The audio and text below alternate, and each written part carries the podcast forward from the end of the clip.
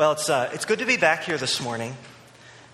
Um, throughout the summer, I've been talking about uh, how easy it is when we disagree with other people. I've been using the metaphor of boxes, and I talk about how easy it is to put people in boxes and dismiss them from our lives. And we've been talking about... Oh, oh sorry, yeah, I heard a thump. Everything all right? Oh, it wasn't a child. Uh, sorry, when I hear that sort of noise, I think child. And uh, so, yeah. Anyway, I, I, uh, I took the first sermon to sort of talk about that idea, and then this uh, last sermon I talked about gratefulness, gratitude, as a way to start not putting people in boxes, as a way to maintain a Christ-like posture toward other people. And so today I want to continue to unpack this idea of how we maintain a Christ-like posture towards people, how we can agree or disagree with them, but treat them as fully human. Um, and I want to do that uh, by talking about this passage from Nehemiah um, that Nat just so ably read. Thank you. Uh, but before I do that, I want to talk to you about when I went to Kohl's on Monday. Um, most of, maybe maybe not most of you, many of you know that I'm an inveterate runner. I love to run. Or um, I think Coach Lord put it well when he actually said, I, I don't always love running, but I love having run. Does that make sense? I like the feeling that comes when you're done running, although I don't always like it when I'm actually running. Even when I'm busy, I will try to go running even late at night. Now, uh, in some areas of my life, I'm also a cheapskate. Um, not every area, but in some areas, I'm very cheap. And running is one of those things that I'm extremely cheap about. So I don't go to a fancy running store for my shoes.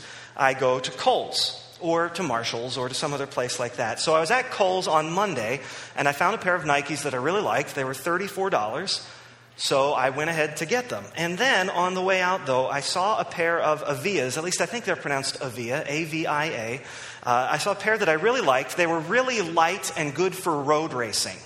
Uh, there are different kinds of running shoes, and these were just really light, almost meshy, real breathable fabric, and they don't have a whole lot of stability for your ankles, so it's not good when we get to the winter time and you're running on snow, ice, rock salt, or whatever. But in the summer, when you can just run on the road, boy, I love those kind of shoes. And they were super cheap. They were thirty-one dollars. So, of course, I went looking for my size, and of course they didn't have them. I wear size twelves, which are not unusual. In fact, I think they're common enough that they get sold out pretty quick. And uh, so they only had up to size eleven there. But then, here's the part that I wanted to tell you about about Kohl's. The most amazing thing happened. There was this huge computer screen next to me with a scanner, and he went up to it, and I scanned the barcode for the shoes, and up popped a picture of the shoes that I was looking at. And it had a link where you could order them from Kohl's dot com in sizes going up to size thirteen, so including size twelve. And so, and with free shipping, mind you. So it was amazing to me that this thing, uh, just all my life when I've been looking for cheap running shoes, I thought, well, they don't have any twelves, they don't have any twelves. And then, lo and behold, Kohl's had a whole mess of running shoes available in my size. It made me think that, uh, now some of you are probably thinking that's old news. They've had things like that for a long time. Maybe, I don't know, maybe not in Olean, I don't know. But it's amazing to think about how the world has changed drastically, even in the last ten years.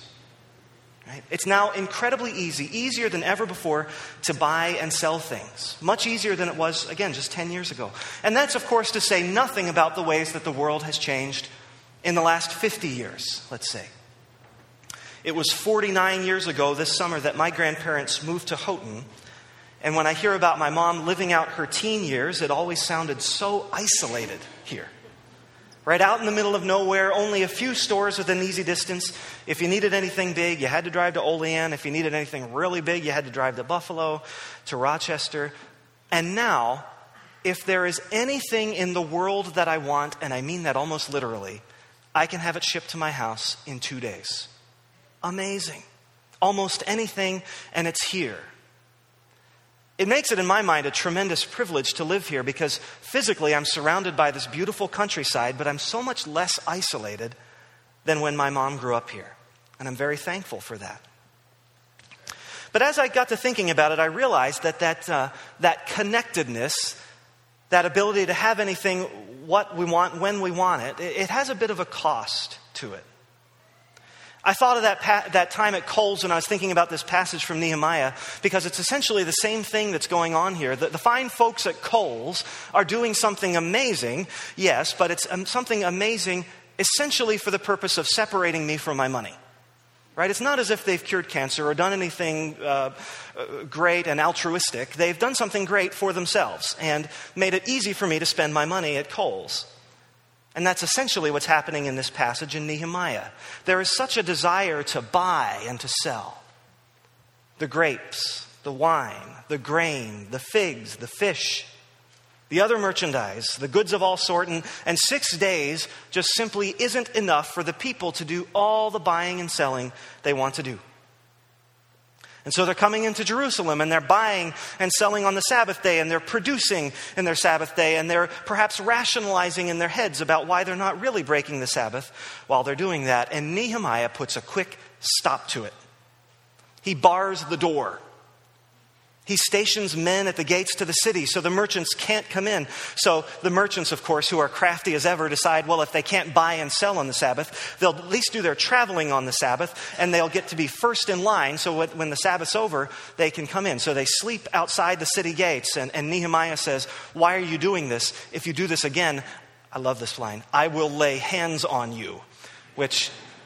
When I was ordained as a pastor, people came forward to lay hands on me, but I don't think that's what Nehemiah hands, has in mind. Right? He is, he's talking about violent hands. And, and the Levites go out, and Nehemiah sends the Levites out, and he says, make sure there's no Sabbath breaking going on, and they do. You read the passage, and you realize how little things have changed in some ways.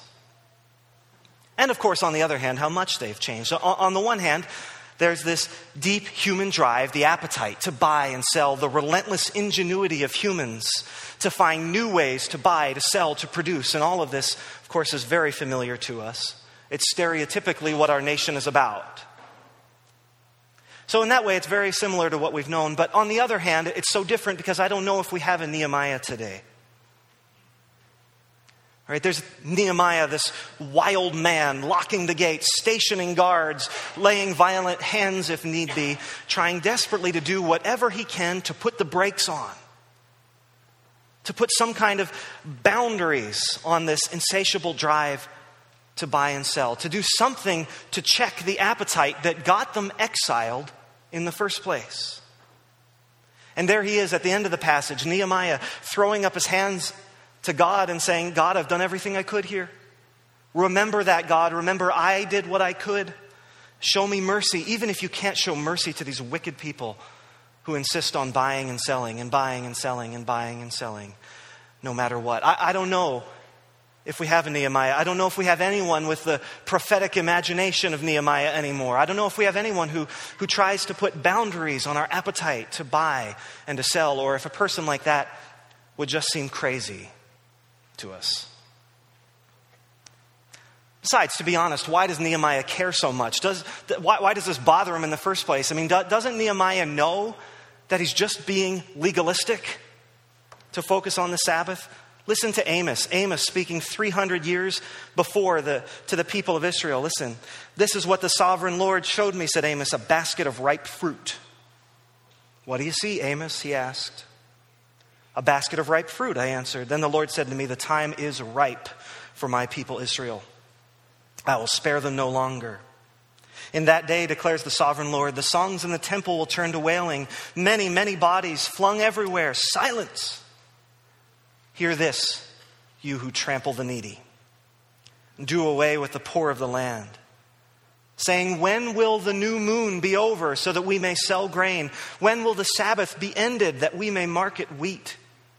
Skimping the measure, boosting the price, and cheating with dishonest scales, buying the poor with silver and the needy for a pair of sandals, selling even the sweepings with the wheat.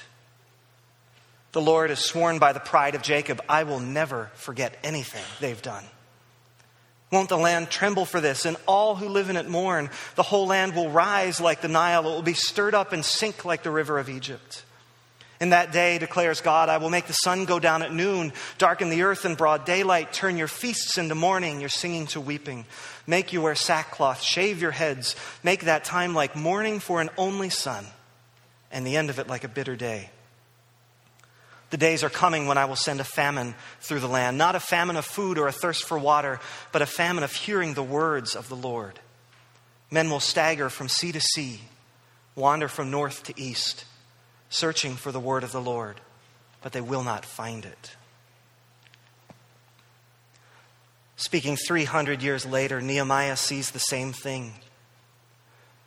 When we give in to our relentless appetites to buy and to sell, we become different people than we want to be. We become people who do not care about the poor, who become blind to what they go through. When we fall in love with sating our appetites, we become deaf to the cry of the poor. We become blind to their situation. And, says Amos, we become indifferent to the word of God.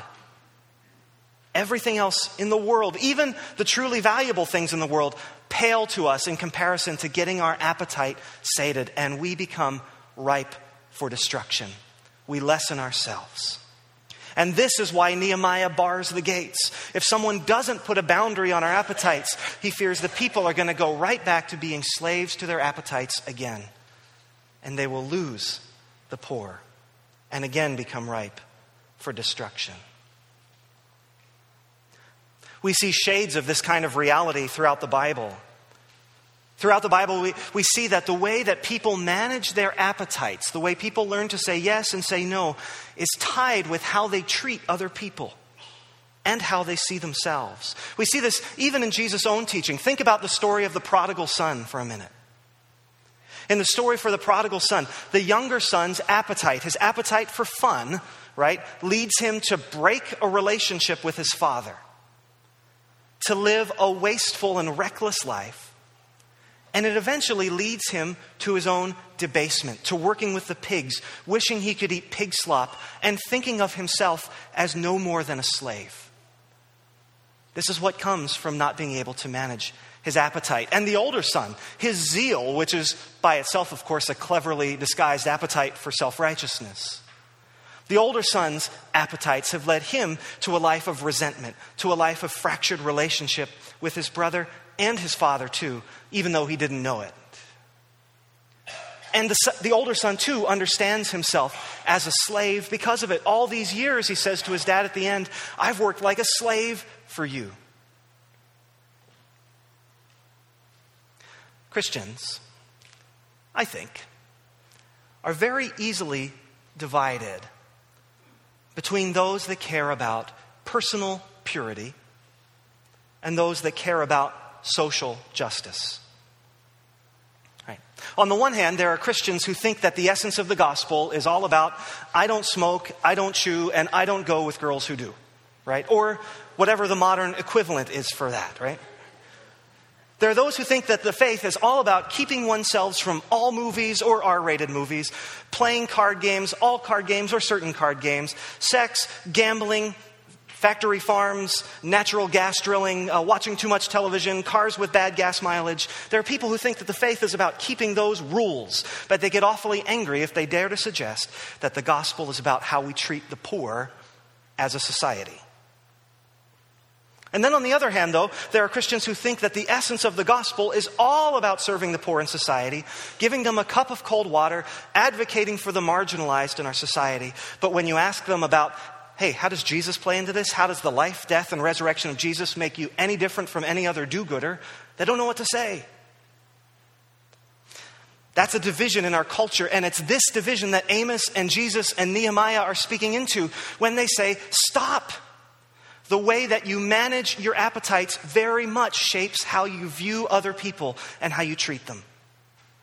Learn to control your appetite for money, says Jesus, and you won't break your relationship with God and your brothers and sisters. Honor the Sabbath, says Amos, says Nehemiah, and you will learn to care for the poor. Learn to control your appetite for self-righteousness, says Jesus, and you will live without the constant resentment of your brothers and sisters, which is deep down a resentment of God Himself. Learn to control your appetite to buy and sell, and you will see the poor as real people instead of as problems to be solved or ignored. Manage your appetites, and you will begin to see others as real, genuine people instead of obstacles or idiots to be avoided or endured. So how do we do it? How do we do it? How, how do we start learning then to manage our appetites? If that's true, if managing our appetites is tied to the way that we look at other people, how do we manage our appetites? Let me suggest that the seeds of an answer can be found in two words: fasting, feasting. Fasting and feasting. Now those two words, especially fasting, are words that we do not usually embrace as evangelicals. In fact, the whole idea of fasting can make us a little bit nervous. It, it kind of conjures up this image of nominal, passionless religion. Maybe someone you knew in Catholicism, right, who rigorously avoids meat every Friday, who, who can follow rules of human origin to the letter of the law, who religiously takes the Eucharist but doesn't know her Bible, who doesn't seem to know a relationship with God that gives life once you get past all the rules. That's what the image that fasting can conjure up for us. And of course, I don't think that's great either. I'm not advocating that we all go do that, right? But let's let me gently ask us evangelicals if what we're doing to manage our appetites is working any better. I know a lot of people who can critique other people for a religion that's just going through the motions, but when push comes to shove outside of the worship service, it's hard for them to control their appetites too. You talk with young men, you talk with guys, you will find that there are lots and lots of guys who sincerely love Jesus and know a deep and intimate relationship with him, but cannot kick pornography. Even though they know it objectifies women, even though they know it encourages them to objectify the women in their lives, they can't kick it. I know lots of people who sincerely love Jesus, who express that in deep and passionate worship, but they cannot pass the opportunity up to gossip about somebody else, even though they know it destroys the community they live in. Are we doing any better? Fasting is not simply not eating. Fasting, if we want to put a definition on it, is temporarily choosing to abstain from a good gift of God that you enjoy. So it's not permanent. It's not saying, I'll never eat a cheeseburger again. Thank heavens. And it's not just avoiding a sin. It's not like saying, I'm fasting from gossip today. No, we should fast from gossip every day, right? And it's not just simply avoiding something you don't want to do anyway. I, uh, I remember uh, this past spring when Lent came up and Ash Wednesday came up, lots of people put on my Facebook, I'm giving up Lent for Lent this year, right? Not exactly, right? Instead, fasting is saying there's something that God has given me to enjoy. It's mine to enjoy. It's mine rightfully, but today I choose to put it aside. Think of things like meat, for instance, or movies, or Facebook, or, or technology in general, or sex, or speaking. All of these things are given to us to enjoy in their proper context. But when we fast, we say, not today. Not today. Another time, but not now. Today I'm going to sit down and be quiet. Why do we fast? When we fast, three things happen if we fast mindfully. One, we when we fast, we gain sympathy for people who, for whatever reason, can't enjoy the gifts that we enjoy. Uh, how many youth here have done the thirty-hour famine before, or adults? The thirty-hour famine that World Vision does, right? It's this thing where you don't eat for thirty hours at a time, and you do so kind of with an experience of solidarity with the poor. That makes you, when you're without food for thirty hours at a time, you become keenly aware of um, those who don't enjoy eating on a regular basis. I remember I was an exceptionally cruel pastor when I was a pastor at our church, and our church was right near the mall in our town. And uh, and so we would always spend the last hour of the thirty-hour famine at the mall doing a scavenger hunt. And I would make them walk right past the food court and smell it. I was such a mean guy, right? But the fact was I wanted them to know, I wanted that kind of experiential reality of what hunger is like to be driven deep into them. When we fast, we appreciate Uh, you know, the many hungry people for whom food is not a given. If you're married, you know, a temporary abstention from sex with your spouse can increase your sympathy for those for whom Christian teaching about sex is a burden. For unmarried teenagers, for women called to singleness, for men who experience homosexual temptation. When we fast, we learn what it's like to be them and we have sympathy for them. When we abstain maybe from driving for a day, we say, I'm going to stay put. It can help us to appreciate the plight of the impoverished or the sick in this deep experiential way. So that's one thing, is we, we learn, we gain sympathy for those without. Two is we when we abstain from a good gift from God, we begin to realize how much we depend on that gift emotionally, far more than we should. One of the great revelations for me when I fast from food is how I use food emotionally. Right? I ask food to do far more than nourish my body, and I become keenly aware of that when I'm not using food at all. I use food as therapy, and sometimes to get through a difficult day, or sometimes to celebrate a good day, or, or simply to relieve boredom. None of those is, well, some of those are okay at times, I suppose, uses of food, but not uh, as a general attitude towards food. And fasting makes me aware of those attitudes going on in me. I can only know my emotional dependence on something when I've let it go and I fall flat on my face. That's what fasting does. And the third thing that fasting does is it makes us realize how good those gifts really are. If I fast from technology for a day, if I put aside my laptop, I go back to that laptop stunned at what that little box can do. How it lets me communicate with people all over the world so inexpensively. How it helped me to get back in touch with friends from high school and middle school. It, it reveals to me how much I depend on it, maybe too much, but it also shows me what a good gift it really is. That's what fasting does. Now, now we evangelicals, I think we tend to, to dwell too much up here, maybe especially in Houghton, we dwell too much in the cognitive. We think that by knowing things in our heads, we really know them. So we think that when Jesus calls us to have faith, we say, okay, Lord, I know what it means. I, I know, I believe in my head that you're the Lord of my life. I believe in my head that you lived, that you died, that you rose again. I believe in my head that you want me to do certain things. But it's hard for that to change our lives. I mean, God can do that with a miracle, I suppose. But, but, but generally, those things don't change our hearts and our lives, because when Jesus says he wants to know us and be known by us, he doesn't just mean our intellect. He means our whole person, our whole beings. So fasting is education for the heart. It's education for the spirit. It's education for the whole person. When we fast, I can't. I, I go beyond saying, God, I know how good you are. God, I know how weak I am, how I need you. When I fast, I'm keenly aware, whoa, this gift I'm not using right now is really good, and I am really weak. Fasting does what textbooks can't do. So, so fasting is part of it. But, so on the other hand, is feasting. Feasting is taking time to fully enjoy the gifts God gives us, drinking deeply of the gifts God gives us. And I'm going to leave that metaphor there so that you don't think I'm talking about wine, right? But drinking deeply of the gifts God gives us. When we feast, we say, God, you have given us such good gifts, and today I will do nothing but enjoy them and nothing but be thankful. Thank you for this food. Thank you for the earth.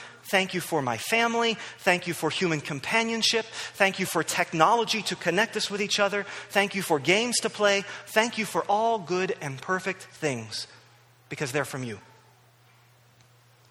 And just like fasting can teach us at a gut level, feasting can do the same thing.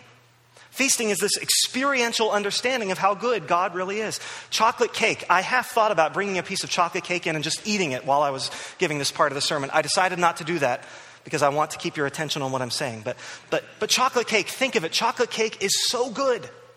Isn't chocolate cake good? Isn't it a great gift of God? And most of us can't imagine eating it without feeling what? Guilty. At least a twinge of guilt, because we've been taught that chocolate cake is really good, but we should never eat it. Right? So some people just eat it quickly because they're nervous about being caught eating it. And some eat it slowly because each bite carries so much guilt they can hardly chew. But trust me, right? Trust me though, feasting is good. Chocolate cake is better without guilt. It is. It's so much better to enjoy chocolate cake. It's good to feast sometimes because chocolate cake is a gift from God, and if you don't really ever enjoy it, you don't fully appreciate what God has done for us in chocolate cake. I'm reminded of the story, Teresa of Avila, our, our, our Sunday school class read a book of hers, and there's a story of another sister coming into Saint Teresa, and she's just, she's eating this chicken. She's just devouring this chicken. And I, I don't know what you're like. When I eat chicken wings, it's all over the place. I need thirty napkins. It's just all over. And I, that's the picture I get with Teresa. She's just devouring this chicken. And the nun just looks sort of surprised. Like, this is a great saint. This is a mystic. What's she doing? And she says, Teresa says to her, "When I pray, I pray. When I eat chicken, I eat chicken." Does that make sense? There's a time to eat chicken and a time to pray. And so much of life, so much of our difficulty in dealing, I'm going off script now. So much of life, so much of the difficulty in dealing with other people is because we are trying to live our lives in two directions. We're trying to enjoy all these things that God gives us while deep down thinking that they're not really good for us. We're trying to enjoy them, but enjoy them furtively, quickly, so that no one else sees us. And yet, at the same time, at the end of the day, we feel cheated. Somehow we've eaten this chocolate cake, but we haven't really enjoyed it. That's what feasting does. It makes it a commandment to enjoy it. Enjoy the good things God gives you.